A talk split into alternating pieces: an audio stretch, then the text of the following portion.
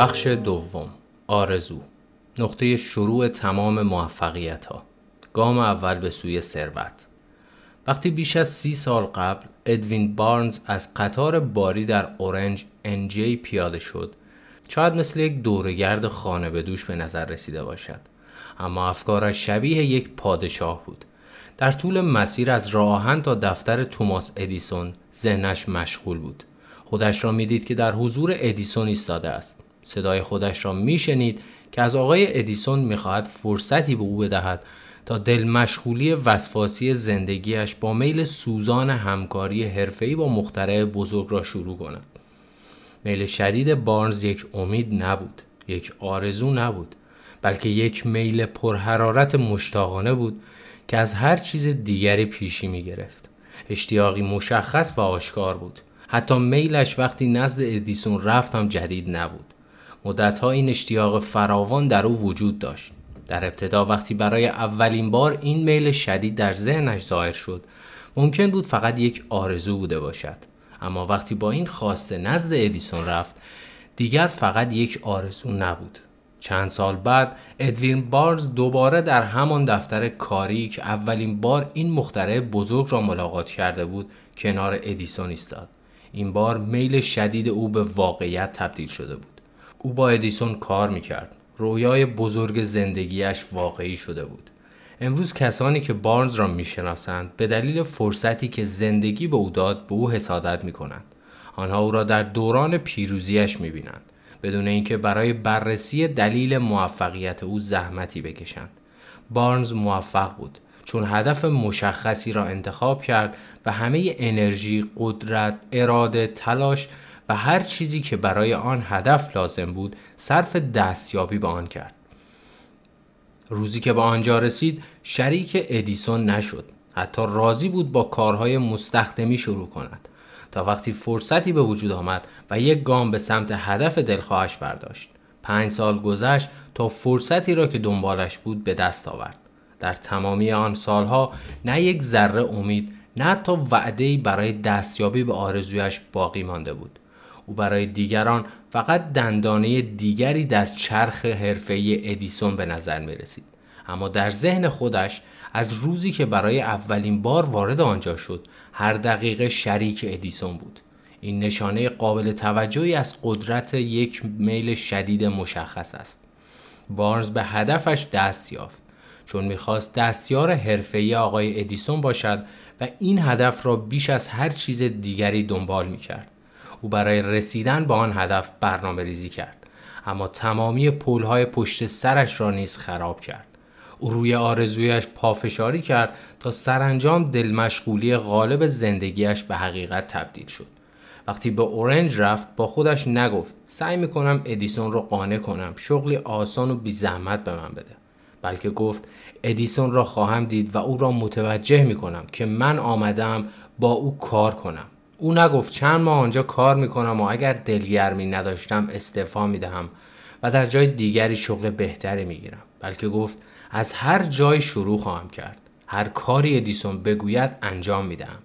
اما قبل از اینکه همه چیز تمام شود دستیار او خواهم شد. او نگفت اگر به هدفی که در تشکیلات ادیسون بخواهم دست نیابم چشمهایم را برای فرصت دیگری باز نگه میدارم. بلکه گفت فقط یک هدف در این دنیا وجود دارد که مصمم هستم با آن دست یابم و آن همکاری حرفه‌ای با توماس ادیسون است. همه پولهای پشت سرم را خراب می کنم و تمام آیندهم را به مخاطره می اندازم تا بتوانم به آنچه می خواهم دست یابم. او هیچ راه برگشت و عقب نشینی احتمالی برای خودش باقی نگذاشت. یا باید پیروز می‌شد یا نابود.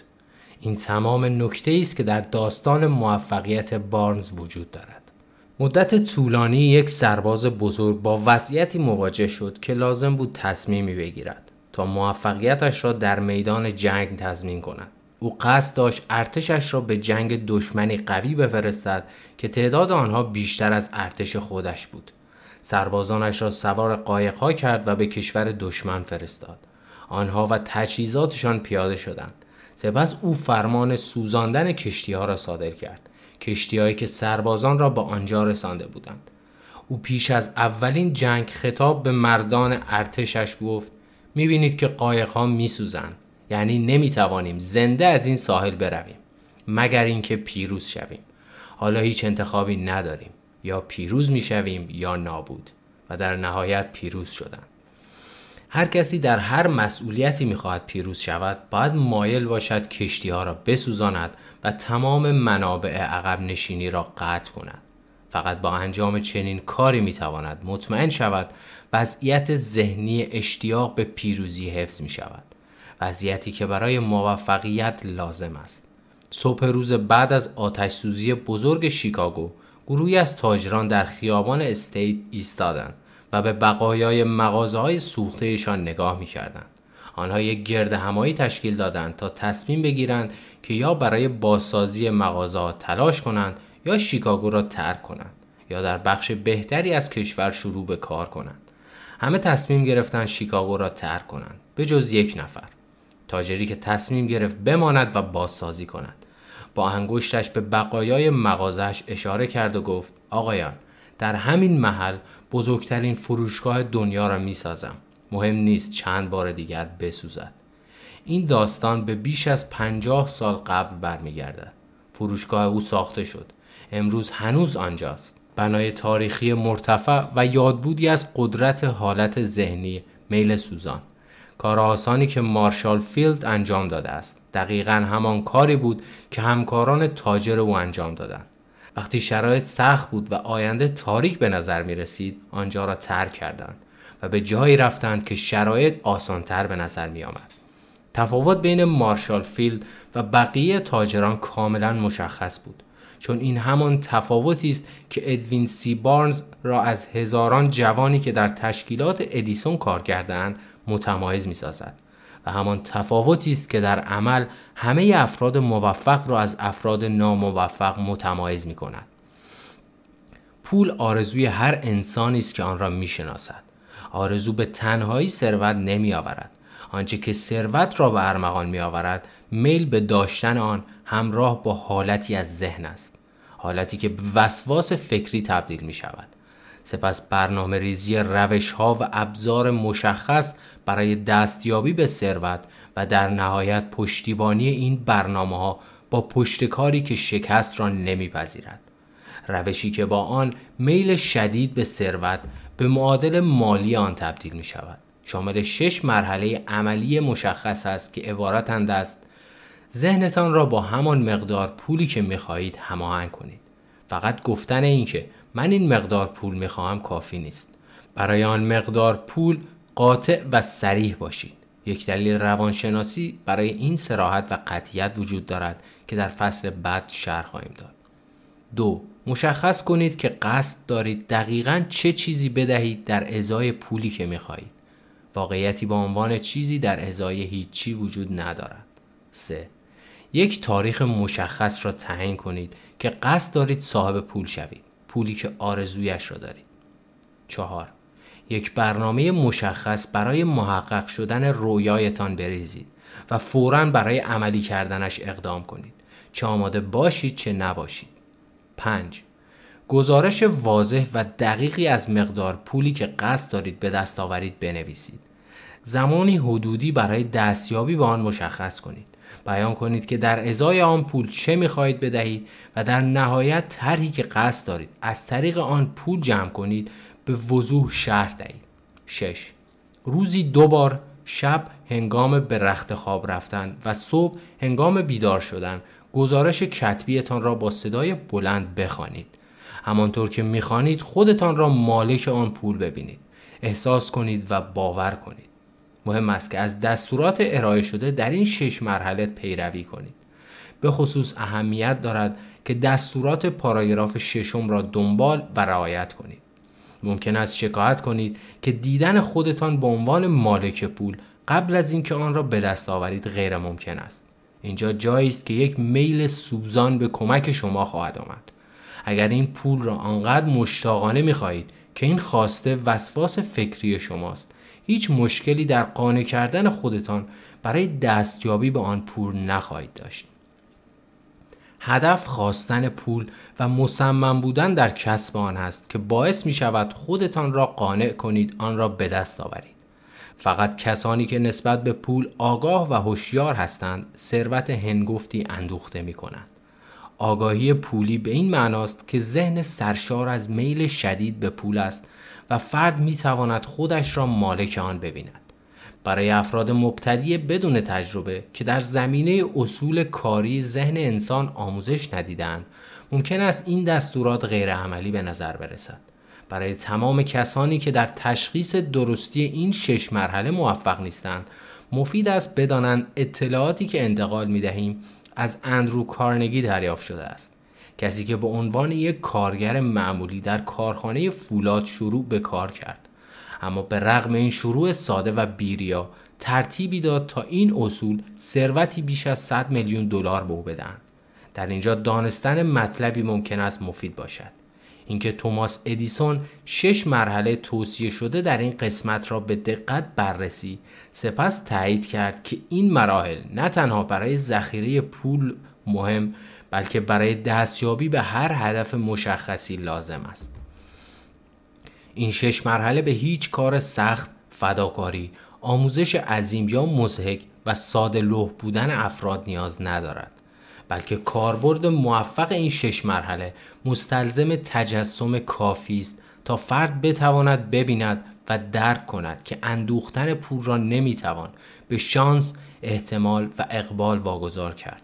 باید درک کرد. تمامی کسانی که ثروتهای هنگفتی اندوختند ابتدا با رؤیا امید آرزو میل شدید و برنامه ریزی مشخص قبل از کسب پول شروع کردند. ممکن است شما نیز درست همین جا فهمیده باشید که هرگز نمی توانید ثروت هنگفتی به دست آورید. مگر اینکه بتوانید برای دستیابی به آن شور و هیجان و میل شدید داشته باشید. در واقع باور کنید که مالک آن خواهید شد. همچنین ممکن است بدانید از آغاز تمدن تا کنون هر رهبر بزرگ و برجسته یک رؤیا پرداز بوده است. چون بنیانگذاران آن تمدن همیشه خیال پردازان پرشوری بودند. خیال پردازانی که برای دیدن واقعیت ها به شکل ذهن معنوی آن پیش از آن که به شکل فیزیکی تبدیل شود بینش و تخیل داشتند.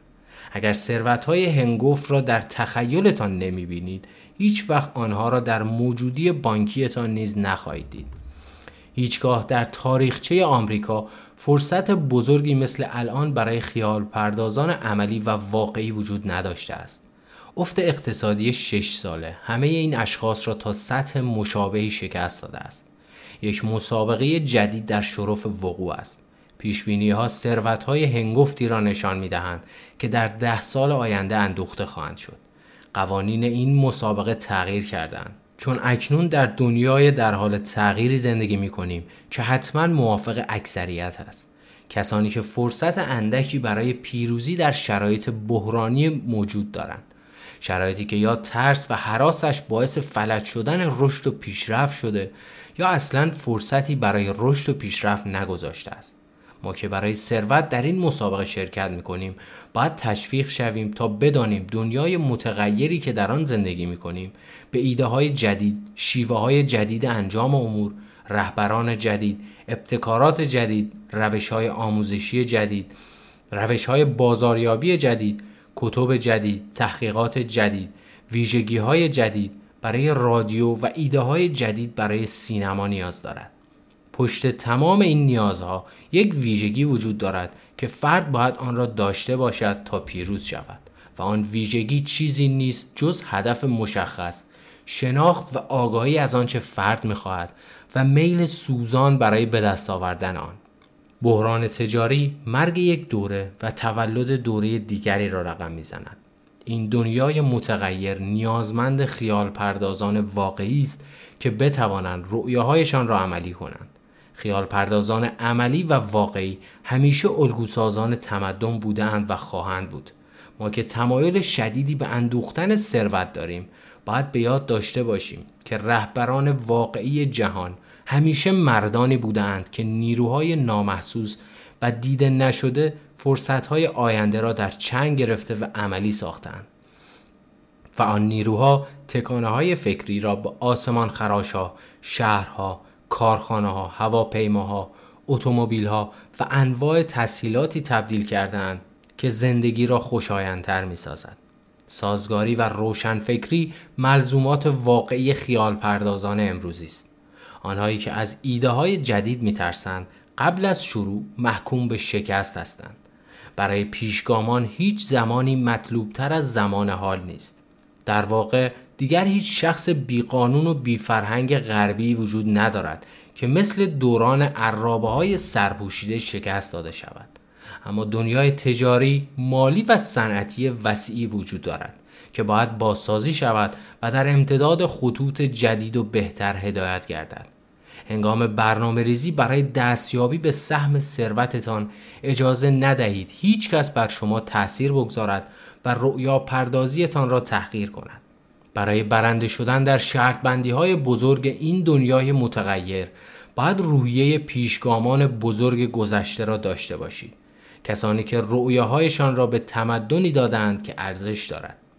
بگذارید فراموش نکنیم که کلم رؤیای دنیایی ناشناخته را در سر داشت و زندگیش را برای وجود چنین دنیایی به مخاطره انداخت و آن را کشف کرد. کپرینگ منجم و ستاره شناس بزرگ رؤیای کسرت و تنوع دنیاها را در سر داشت و آنها را آشکار ساخت. هیچ کس بعد از پیروزیش او را به خیال بافی محکوم نکرد. در عوض دنیا زیارتگاه مقدس او را پرستش کرد. او بار دیگر ثابت کرد موفقیت به هیچ پوزشی نیاز ندارد و شکست هیچ بهانه ای را نمیپذیرد. اگر کاری که می‌خواهید انجام دهید درست است و آن را باور دارید پس ادامه دهید. رؤیاهایتان را آشکارا به دیگران نشان دهید و اگر با شکست موقتی مواجه شدید مهم نیست آنها چه می‌گویند. شاید آنها نمی‌دانند که هر شکستی بذر موفقیت معادل آن را همراه خود میآورد. هنری فورد فقیر و بیسواد رؤیای درشکه بدون اسب یا اتومبیل را در سر داشت. او با ابزاری که داشت کار کرد بدون اینکه منتظر فرصتی برای کمک باشد. اکنون شواهد رؤیای او کل زمین را احاطه کرده است. نسبت به هر انسانی که تا کنون زندگی کرده از اراده بیشتری استفاده کرد چون از پیگیری رؤیاهایش نترسید. توماس ادیسون رؤیای لامپی را در سر داشت که می توانست با برق کار کند. از جایی که ایستاده بود شروع کرد تا رؤیایش را عملی سازد. به رغم بیش از ده هزار بار شکست همچنان پای آن رؤیا ایستاد تا آن را به واقعیتی فیزیکی تبدیل کرد رویا پردازان واقعی هرگز تسلیم نمی شوند. ویلن رؤیای زنجیری از فروشگاه های سیگار را در سر داشت. او این رؤیا را عملی ساخت و اکنون فروشگاه های زنجیری سیگار بهترین نقاط آمریکا را اشغال کردند. لینکل رؤیای آزادی بردگان سیاه را در سر داشت. او رؤیایش را عملی ساخت و زندگیش را وقف دیدن لحظه ای کرد که یک شمالی و جنوبی متحد رؤیای او را به واقعیت تبدیل کنند. برادران رایت رؤیای ماشینی را در سر داشتند که در هوا پرواز کند. حالا می توانید شواهد آن را در تمام دنیا ببینید که نشان می دهد رؤیایشان صحت داشت. مارکونی رویای سیستمی را برای کنترل نیروهای نامحسوس فضا در سر داشت. شواهدی که نشان می دهد رؤیای او بیهوده نبوده. در هر رادیو و دستگاه بیسیمی در جهان یافت می شود. به علاوه رویای مارکونی از ساده ترین اتاقک تا با شکوه ترین کاخها را در کنار هم قرار داد و مردم هر کشوری در کره زمین را همسایه یکدیگر کرد. ممکن است با شنیدن این موضوع حیرت زده شوید. زمانی که مارکونی اعلام کرد راهی را کشف کرده است که با آن می تواند پیامهایی را در هوا بدون کمک سیم یا ابزار فیزیکی ارتباطی مستقیم برای دیگری بفرستد دوستانش او را در یک بیمارستان روانی بستری کردند امروز خیال پردازان وضعیت بهتری دارند دنیا به اکتشافات جدید عادت کرده و تمایل به بها دادن و رؤیا پردازی رواج پیدا کرده است در ابتدا و برای مدتی بزرگترین موفقیت چیزی غیر از یک رؤیا نبود درخت بلود در میوه آن به خواب فرو می رود. پرنده در تخمش منتظر است. در بالاترین خیال روح فرشته بیدار در انتظار نشسته است رؤیاها بذر واقعیتند رؤیاهایتان را به وجود آورید. بیدار و اعلام کنید. اکنون ستاره شما در افق بالاست. بحران دنیا فرصتی را که منتظرش بودید در اختیار شما گذاشت و به مردم دنیا فروتنی بردباری و روشنفکری را آموخت. دنیا سرشار از فرصتهای فراوانی است که رؤیا پردازان گذشته هرگز نمی‌دانستند. میل سوزان به بودن و انجام دادن نقطه است که رؤیا پرداز باید از آنجا شروع کند رویاها از بیتفاوتی تنبلی یا فقدان بلند پروازی به وجود نمی آیند. دیگر دنیا رؤیا پرداز را مسخره نمی کند. او را خیال باف نمی نامد. اگر فکر می کنید اینطور است سفری به تنسی داشته باشید و ببینید یک رئیس جمهور خیال پرداز چه کاری برای مهار و استفاده از نیروی آبی بزرگ آمریکا انجام داده است؟ 20 سال قبل چنین رؤیای دیوانگی به نظر می رسید. شما ناامید شده در مدت بحران دستخوش شکست شده و احساس کرده اید قلب بزرگتان خرد شده و خونریزی کرده است. شهامت داشته باشید. چون این تجربه ها آن ماده معنوی را که ساخته اید تنظیم کردند آنها دارایی با ارزشی هستند. غیر قابل مقایسه همچنین به یاد داشته باشید تمام کسانی که در زندگی موفق می شوند شروع بدی دارند و پیش از رسیدن به هدفشان تلاش های اندوه آور زیادی را پشت سر می گذارند.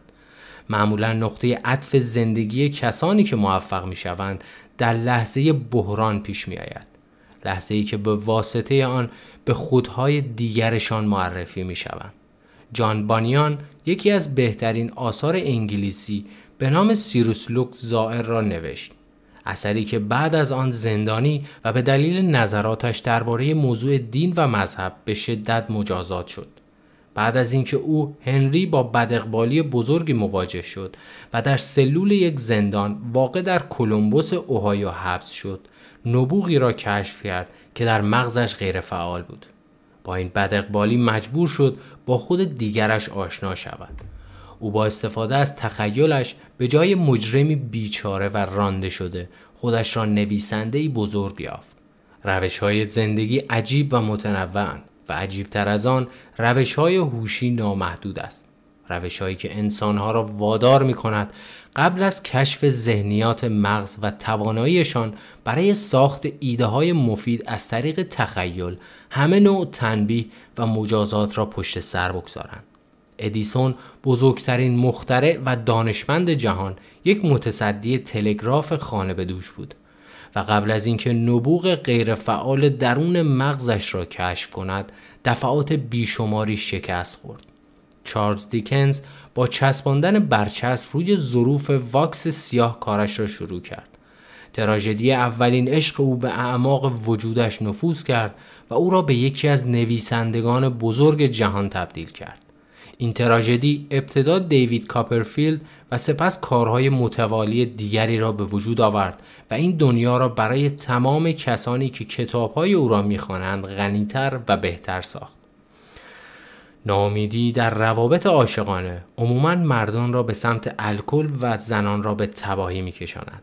چون بیشتر افراد هیچ وقت یاد نمی‌گیرند که چطور شدیدترین احساساتشان را به رؤیاهای سازنده تبدیل کنند هلن کلر کمی بعد از تولد کر، کور و لال شد. او به رغم بزرگترین بدقبالیش نام خود را به گونه محو نشدنی در صفحات تاریخ بزرگان درج کرده است. تمام زندگی او نشان داده هیچ کس شکست نمی‌خورد تا وقتی که شکست به عنوان یک واقعیت پذیرفته شود. رابرت برنز پسر روستایی بیسوادی بود که فقیر شد. علاوه بر آن وقتی بزرگ شد همیشه الکلی و مست بود دنیا زندگی بهتری برای او ساخت چون افکار زیبایی در اشعارش گنجاند او بوته خارداری را از جا کند و به جای آن گل رس کاشت بوکر تی واشنگتن در بردگی و اسارت به دنیا آمد و به خاطر رنگ پوست و نژادش ناقص و ناتوان بود. او به دلیل صبرش همیشه روشنفکر و در هر زمینه رؤیا پرداز بود. این تأثیر خوبی بر کل نژادش گذاشت. بتوون کر بود میلتون کور بود اما نام آنها جاودان خواهد ماند. چون آنها رؤیا پردازی کردند و رؤیاهایشان را به فکری سازمان یافته تغییر دادند. پیش از رفتن به فصل بعد دوباره آتش امید ایمان شجاعت و بردباری را در ذهنتان شروع کنید. اگر حالات ذهنی و دانش کافی از اصول توصیف شده و همچنین آمادگی کاملی داشته باشید بقیه چیزهایی که نیاز دارید برای شما پیش خواهد آمد.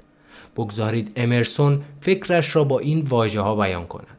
هر ضرب المثلی هر کتابی و هر تکیه کلامی که برای راحتی و کمک به تو تعلق دارد حتما از مسیرهای باز یا پرپیچ و خم به خانه شما خواهد رسید.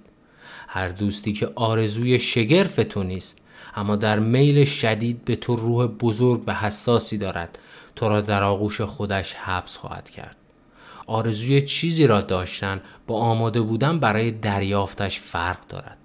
هیچ کس تا وقتی باور نکند که می تواند به چیزی دست یابد آماده آن نیست.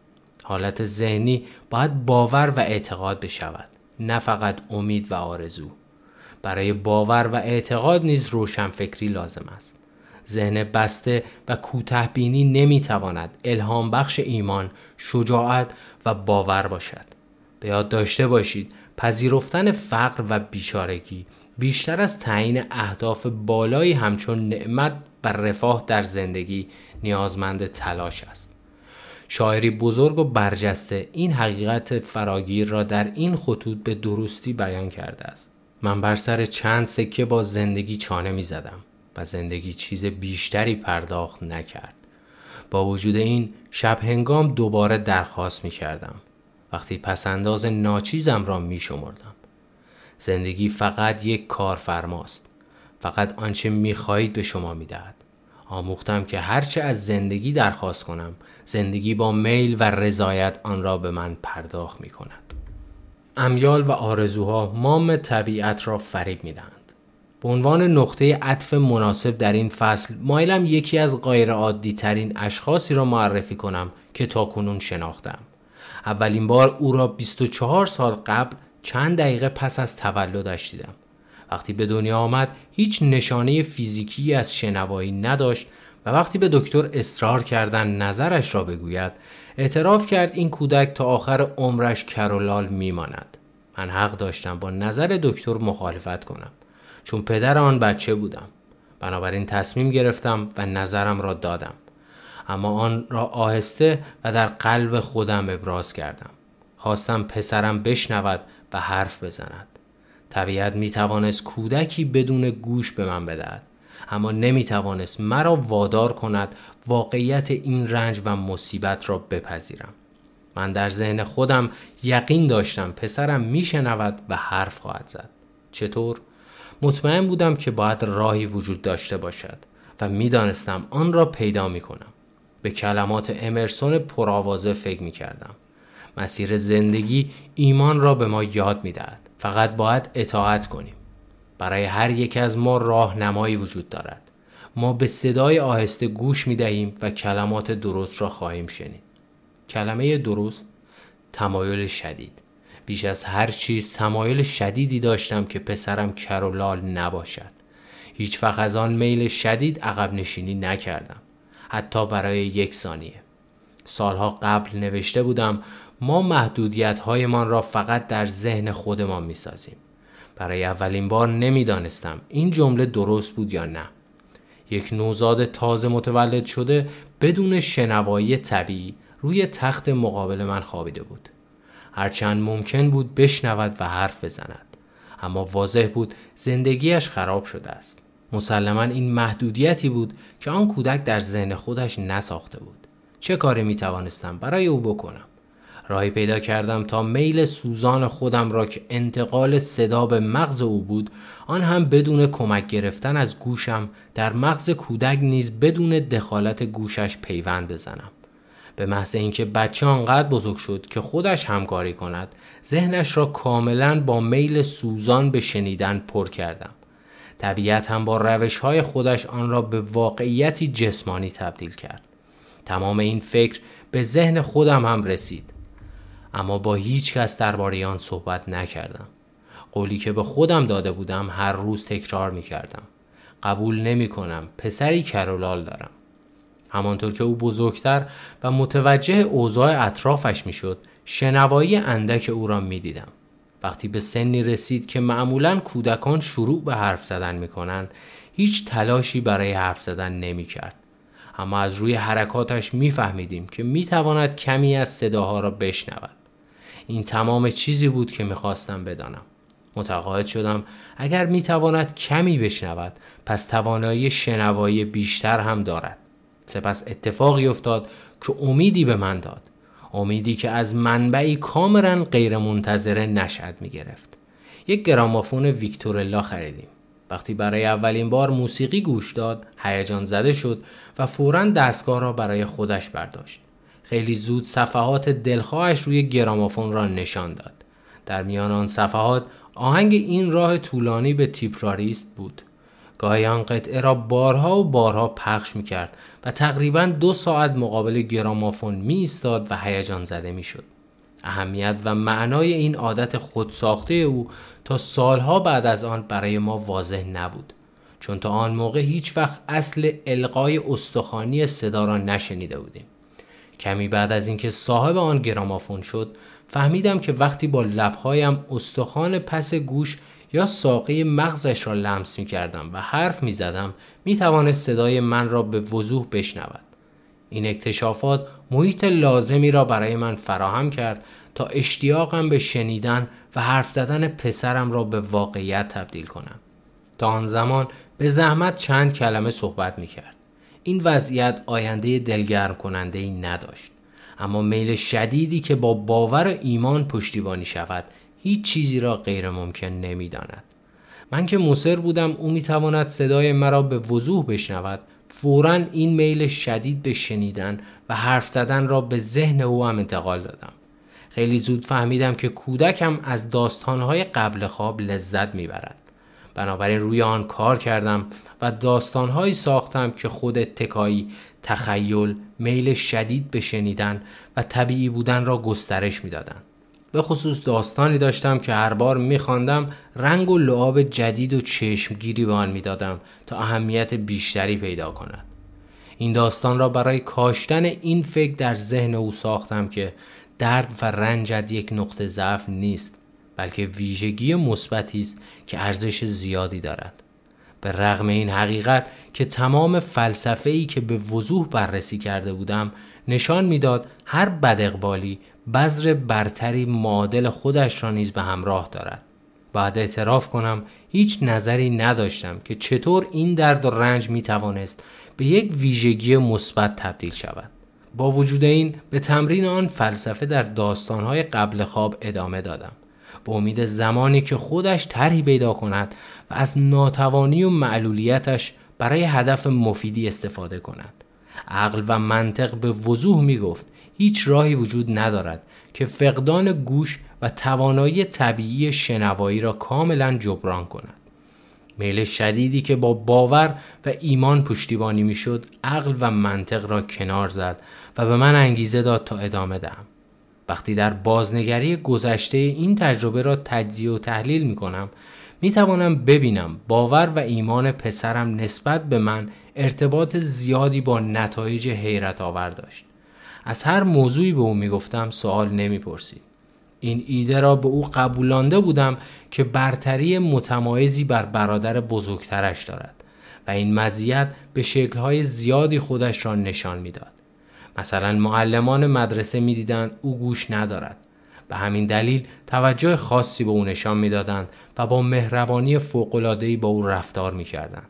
همیشه همینطور بودند. مادرش با معلمان ملاقات و برنامه ریزی می کرد تا مطمئن شود به فرزندش توجه بیشتری کند. من این ایده را نیز به او قبولاندم که وقتی آنقدر بزرگ شود که بتواند روزنامه بفروشد برادر بزرگترش فروشنده روزنامه بود. برتری بزرگی بر او خواهد داشت. مردم چون می توانند ببینند او به رغم اینکه گوش ندارد پسری زرنگ و کوشاست پول اضافی به او. می‌دیدیم به تدریج شنوایی بچه بهبود مییابد. به علاوه به خاطر درج و رنجش کوچکترین تمایلی به کمرویی و خجالتی بودن نداشت. وقتی هفت ساله بود اولین شواهد نشان داد که روش ما در کمک کردن به ذهن او مفید بود. چند ماه درخواست امتیاز فروش روزنامه کرد اما مادرش رضایت نمی‌داد. میترسید ناشنواییش محیط را برای او ناامن کند و نتواند تنهایی به خیابان برود. بالاخره خودش کنترل اوضاع را در دست گرفت. یک روز بعد از ظهر وقتی در خانه با خدمتکاران تنها بود از پنجره آشپزخانه بالا رفت. به سرعت روی زمین پرید و خودش دست به کار شد. او شش سنت از کفاش همسایه قرض گرفت و آن روزنامه خرید. روزنامه ها را فروخت دوباره سرمایه گذاری کرد و تا اواخر غروب به همین کار ادامه داد. بعد از موازنه حسابهایش و برگرداندن 6 سنتی که از بانکدارش قرض گرفته بود سود خالص 42 سنتی برایش ماند. وقتی آن شب به خانه رسیدیم با پولی که محکم در دستش گرفته بود خوابید. مادرش دست او را باز کرد سکه ها را برداشت و شروع به گریه کرد. فقط یک احتمال ممکن بود. گریه او برای اولین پیروزی پسرش بود که آن هم بیدلیل به نظر می رسید واکنش من برعکس او بود. از صمیم قلب خوشحال شدم و خندیدم. چون می‌دانستم تلاشم برای تلقین نگرش باور و ایمان در ذهن بچه موفقیت آمیز بوده است. مادرش در اولین معامله کاری او یک پسر بچه ناشنوا را می‌دید که به خیابان رفته و زندگیش را برای کسب پول و درآمد به خطر انداخته بود. اما من یک کاسب کوچک شجاع بلند پرواز و متکی به خود را می دیدم که ارزش و اعتبار خود را صد درصد افزایش داده زیرا با نوآوریش وارد بازار کار و پیروز شده بود. این معامله مرا خوشنود کرد چون می‌دانستم او از خود ویژگی تدبیر و کاردانی را نشان داده است یک ویژگی که در زندگی همراه او میماند. وقایع بعدی زندگی او ثابت کرد که این موضوع صحت داشت. وقتی برادر بزرگترش چیزی می‌خواست دراز می‌کشید. پاهایش را روی زمین میکوبید و گریه می‌کرد تا آن را به دست میآورد. اما وقتی پسر بچه ناشنوا چیزی می‌خواست راهی طراحی می‌کرد تا پول درآورد و آن را برای خودش می‌خرید. او هنوز هم این طرح را دنبال می‌کند. به راستی پسر خودم به من آموخته بود که می‌توان ناتوانی و معلولیت را به جاپاهایی تبدیل کرد که فرد از روی آنها به سمت هدفی ارزشمند بالا برود. مگر اینکه به عنوان موانع پذیرفته شود یا به عنوان عذر و بهانه استفاده شود. پسر بچه ناشنوا سطوح تحصیلی دبیرستان و دانشگاه را بدون اینکه صدای معلمانش را بشنود طی کرد و فقط وقتی در نزدیکی او بلند فریاد می‌زدند صدای آنها را میشنید. او به مدرسه ناشنوایان نرفت. ما هم اجازه ندادیم زبان اشاره یاد بگیرد. مصر و مصمم بودیم که باید زندگی طبیعی داشته باشد. با کودکان سالم معاشرت کند و پای این تصمیم ایستادیم. اگرچه به بهای بحث های داغ زیاد با مسئولان مدرسه تمام می شد. وقتی دبیرستانی بود یک سمعک برقی را امتحان کرد اما فایده ای نداشت. به نظر ما به دلیل وضعیتی بود که در شش سالگی دکتر گوردون ویلسون در شیکاگو آن را آشکار کرد. دکتر یک طرف سر او را جراحی کرد و فهمید هیچ نشانه ای از شنوایی طبیعی در او وجود ندارد. در هفته آخر دانشگاه 18 سال پس از عمل جراحی اتفاقی افتاد که مهمترین نقطه عطف زندگی او را رقم زد. او به واسطه آنچه فقط شانس و احتمال به نظر می رسید سمعک برقی دیگری دریافت کرد که به صورت آزمایشی برایش فرستاده شده بود. به خاطر ناامیدیش از چنین دستگاههایی خیلی کم از آن استفاده می کرد بالاخره آن دستگاه را برداشت و کم و بیش با بیمیلی و بیدقتی روی سرش قرار داد و باتری را با آن وصل کرد. نگاه کن انگار با یک ضربه جادویی میل شدید همیشگیش به شنوایی طبیعی به واقعیت تبدیل شد. برای اولین بار در زندگیش مثل افراد شنوا واقعا میشنید. خدا به شیوه های نادانسته ای کمک می کند تا معجزه هایش اجرا شود. به خاطر دنیای متفاوتی که آن دستگاه شنوایی به زندگی او آورده بود به سرعت به سمت تلفن رفت و به مادرش زنگ زد. صدای او را کاملا میشنید. روز بعد هم برای اولین بار صداهای معلمانش را به راحتی میشنید. قبلا فقط وقتی در فاصله کمی از او فریاد می‌زدند می توانست صدای آنها را بشنود. صدای رادیو و تصاویری که با هم حرف می‌زنند را هم میشنید. برای اولین بار می توانست آزاد و راحت با دیگران صحبت کند. بدون اینکه لازم باشد فریاد بزنند به راستی او صاحب دنیایی تغییر یافته شده بود. ما خطا و اشتباه طبیعت را قبول نکرده و با میل شدید مداوم طبیعت را وادار کرده بودیم آن اشتباه را فقط به شیوه های عملی موجود اصلاح کند. میل شدید شروع به پرداخت پاداش و امتیاز کرده بود. اما هنوز این پیروزی کامل نبود. هنوز آن پسر بچه راهی مشخص و عملی پیدا نکرده بود تا معلولیتش را به ویژگی مثبت معادل آن تبدیل کند.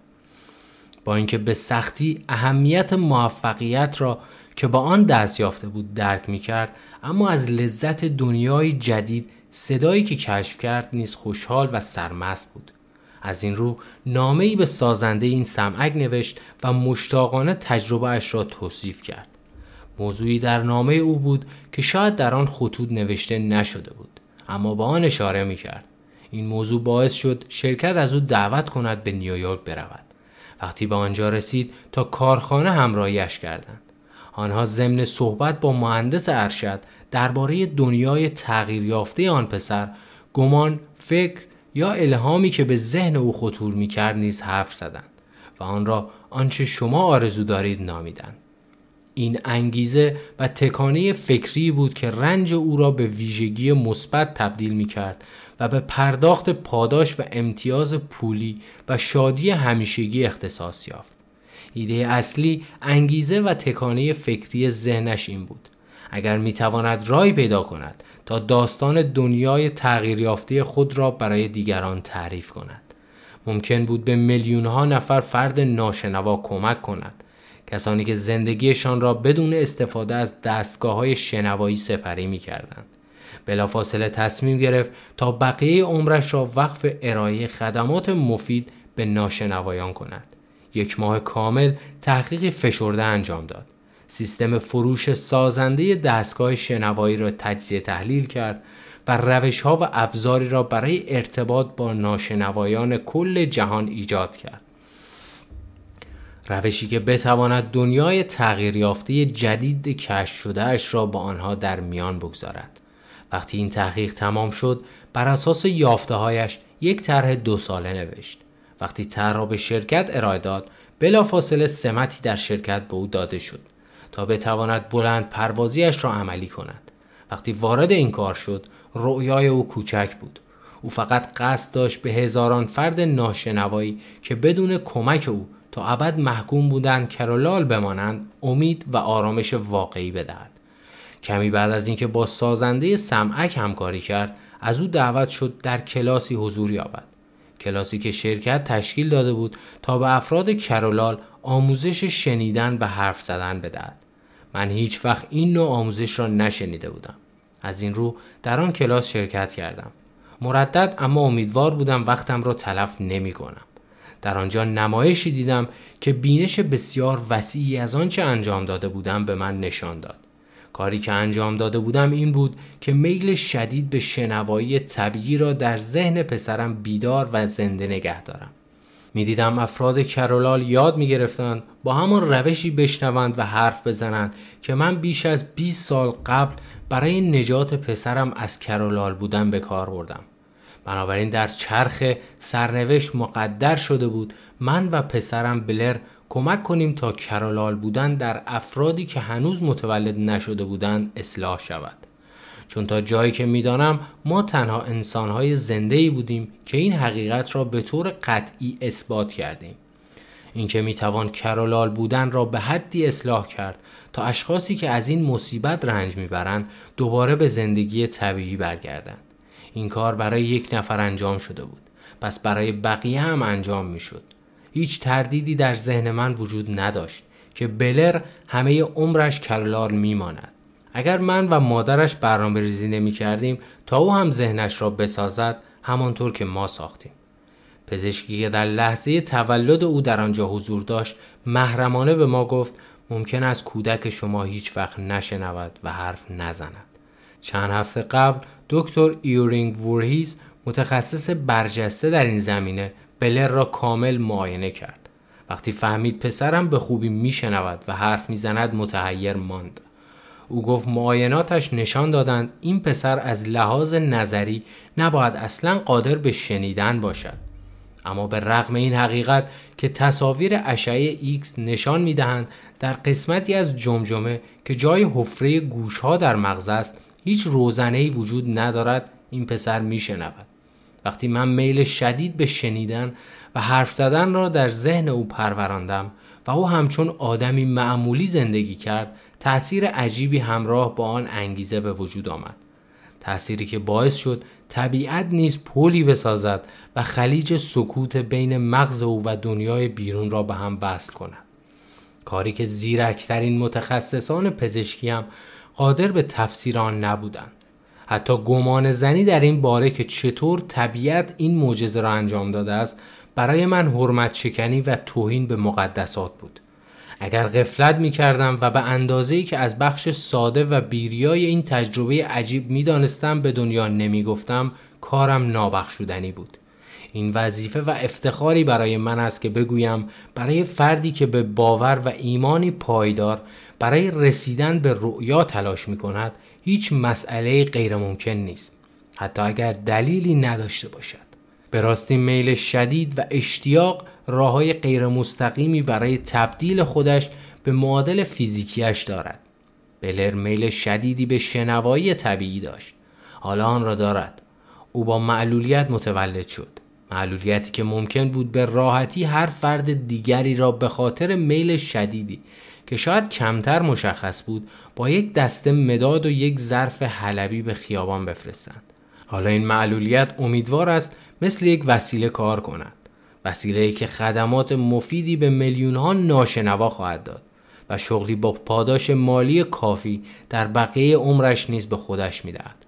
وقتی او بچه بود دروغهای مسلحتی کوچکی در ذهنش پروراندم و به این باور هدایتش کردم. اینکه درد و رنجش به یک ویژگی مثبت بزرگ تبدیل می شود و می تواند از آن استفاده کند اکنون این دروغ خودش را توجیه کرده بود به راستی هیچ چیزی درست یا غلط وجود ندارد که نشان دهد باور همراه با اشتیاق واقعی نمی شود. این ویژگی ها برای همه آزاد هستند. در همه تجربه های من در بررسی زنان و مردانی که مشکلات شخصی داشتند هیچ وقت مورد خاصی را مدیریت نکردم که بتواند به طور قطعی از این داستان قدرت میل شدید را نشان دهد. گاهی نویسندگان با نوشتن موضوعاتی که سطحی یا با دانشی بسیار ابتدایی است اشتباه می کنند. این از بخت خوب من بوده که این افتخار را داشتم به واسطه درد و رنج پسرم درست بودن قدرت میل شدید را امتحان کنم. شاید هم این مشیت الهی بوده که این تجربه اتفاق افتاد. چون به طور حتم هیچ کسی آمادگی بهتری از بلر نداشت. اینکه بتواند نمونه ای از اتفاقی باشد که هنگام امتحان کردن این اشتیاق میافتد. اگر مام طبیعت در برابر این اراده تسلیم شود آیا منطقی است که فقط انسانها بتوانند بر یک میل شدید و سوزان فائق قدرت ذهن انسان عجیب و شناخت ناپذیر است. روشی را نمی‌شناسیم که انسان با آن از هر موقعیت هر فرد هر شیء فیزیکی که در دسترسش است به عنوان ابزاری برای تبدیل میل شدید به همتای فیزیکی آن استفاده کند. شاید علم این راز را کشف کند. من میل شدید به شنیدن و حرف زدن را مثل هر آدم معمولی و سالم که میشنود و حرف می‌زند در ذهن پسرم پروراندم. حال این میل شدید به واقعیت تبدیل شده است. من میل شدید تبدیل بزرگترین معلولیت به بزرگترین ویژگی مثبت را در ذهن او کاشتم. این میل شدید تحقق یافته است. توصیف روش کاری که با آن این نتیجه حیرت آور به دست آمد سخت نیست. این روش سه حقیقت کاملا مشخص داشت. اول ایمان را با میل شدید به شنوایی طبیعی اقدام کردم و روی آن امتحان کردم. دوم با تلاش مداوم در سالهای متمادی میل شدیدم را به هر روش قابل درکی به او انتقال دادم. سوم او به من ایمان داشت. با پایان این فصل خبر مرگ مادام شومان هینگ رسید. یک پاراگراف کوتاه در گزارش خبری نشانه موفقیت شگفتانگیز این زن استثنایی به عنوان خواننده است. من این پاراگراف را نقل قول می کنم چون نشانه ای دارد که چیزی جز تمایل شدید نیست. مادام شومان هینگ در اوایل حرفش با مدیر اپرای ایالت وین ملاقات کرد تا صدایش را امتحان کند اما آن مدیر صدای او را امتحان نکرد او پس از نگاه کردن به آن دختر زشت و بد لباس خیلی آرام به او تشر زد که با چنین چهره و شخصیتی چطور می‌توانی انتظار موفقیت در اپرا داشته باشی؟ بچه خوب از این فکر دست بکش. یک چرخ خیاطی بخر و کار کن. تو هیچ وقت نمی‌توانی خواننده بشوی. هیچ وقت یک زمان طولانی است مدیر اپرای ایالت وین اطلاعات زیادی درباره تکنیک خوانندگی داشت. اما چیز زیادی درباره قدرت میل شدیدی که به وسواس فکری تبدیل می شود نمی‌دانست. اگر آن قدرت را بیشتر شناخته بود مرتکب این اشتباه نمی‌شد. اشتباهی که نبوغ و استعدادی را بدون فرصت دادن به آن محکوم کند.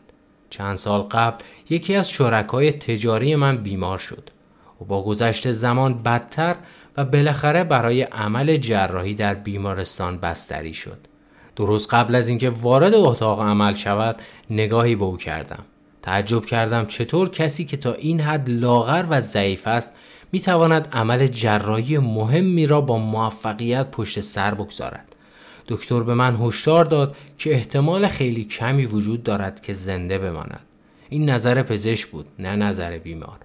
درست قبل از اینکه صندلی چرخدارش دورتر شود با همان ضعف و بیحالی زمزمه کرد ناراحت نباش رئیس. چند روز دیگر از اینجا بیرون میام پرستار همراه او با ترحم نگاهی به من کرد. در نهایت آن بیمار صحیح و سالم از آنجا بیرون آمد.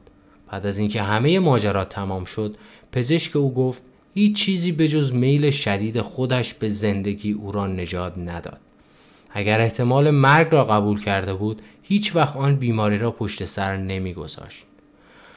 من به قدرت میل شدیدی که با باور ایمان پشتیبانی می شود اعتقاد دارم چون شاهد بودم این قدرت مردان زیادی را از شروعی سطح پایین تا رسیدن به اوج قدرت و ثروت بالا می‌برد از مرگ قربانیانش جلوگیری می کند و به عنوان یک وسیله به کار می رود.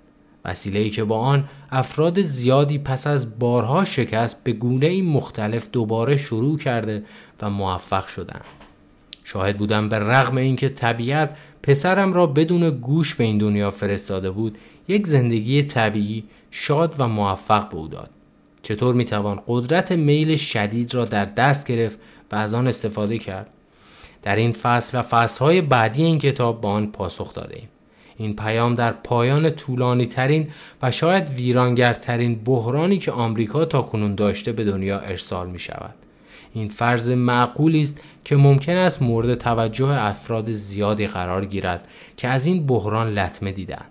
آنهایی که ثروتشان را از دست دادند کسانی که موقعیت و سمتشان را از دست دادند و تعداد زیادی که باید دوباره برنامه هایشان را سازماندهی و از نو شروع کنند. مایلم این طرز فکر را به تمامی آنها برسانم. افرادی که باید همه پیشرفت ها و موفقیت هایشان را صرف نظر از ماهیت یا هدف با میل سوزان به چیزی مشخص آغاز شود. از طریق چند اصل عجیب و قدرتمند ساختار ذهنی بر انگیزه میل قوی تمرکز کنید. اصلی که هیچ وقت طبیعت آن را آشکار نکرده است. اصلی که واجهی به نام غیرممکن نمی‌شناسد و واقعیتی به نام شکست را نمیپذیرد.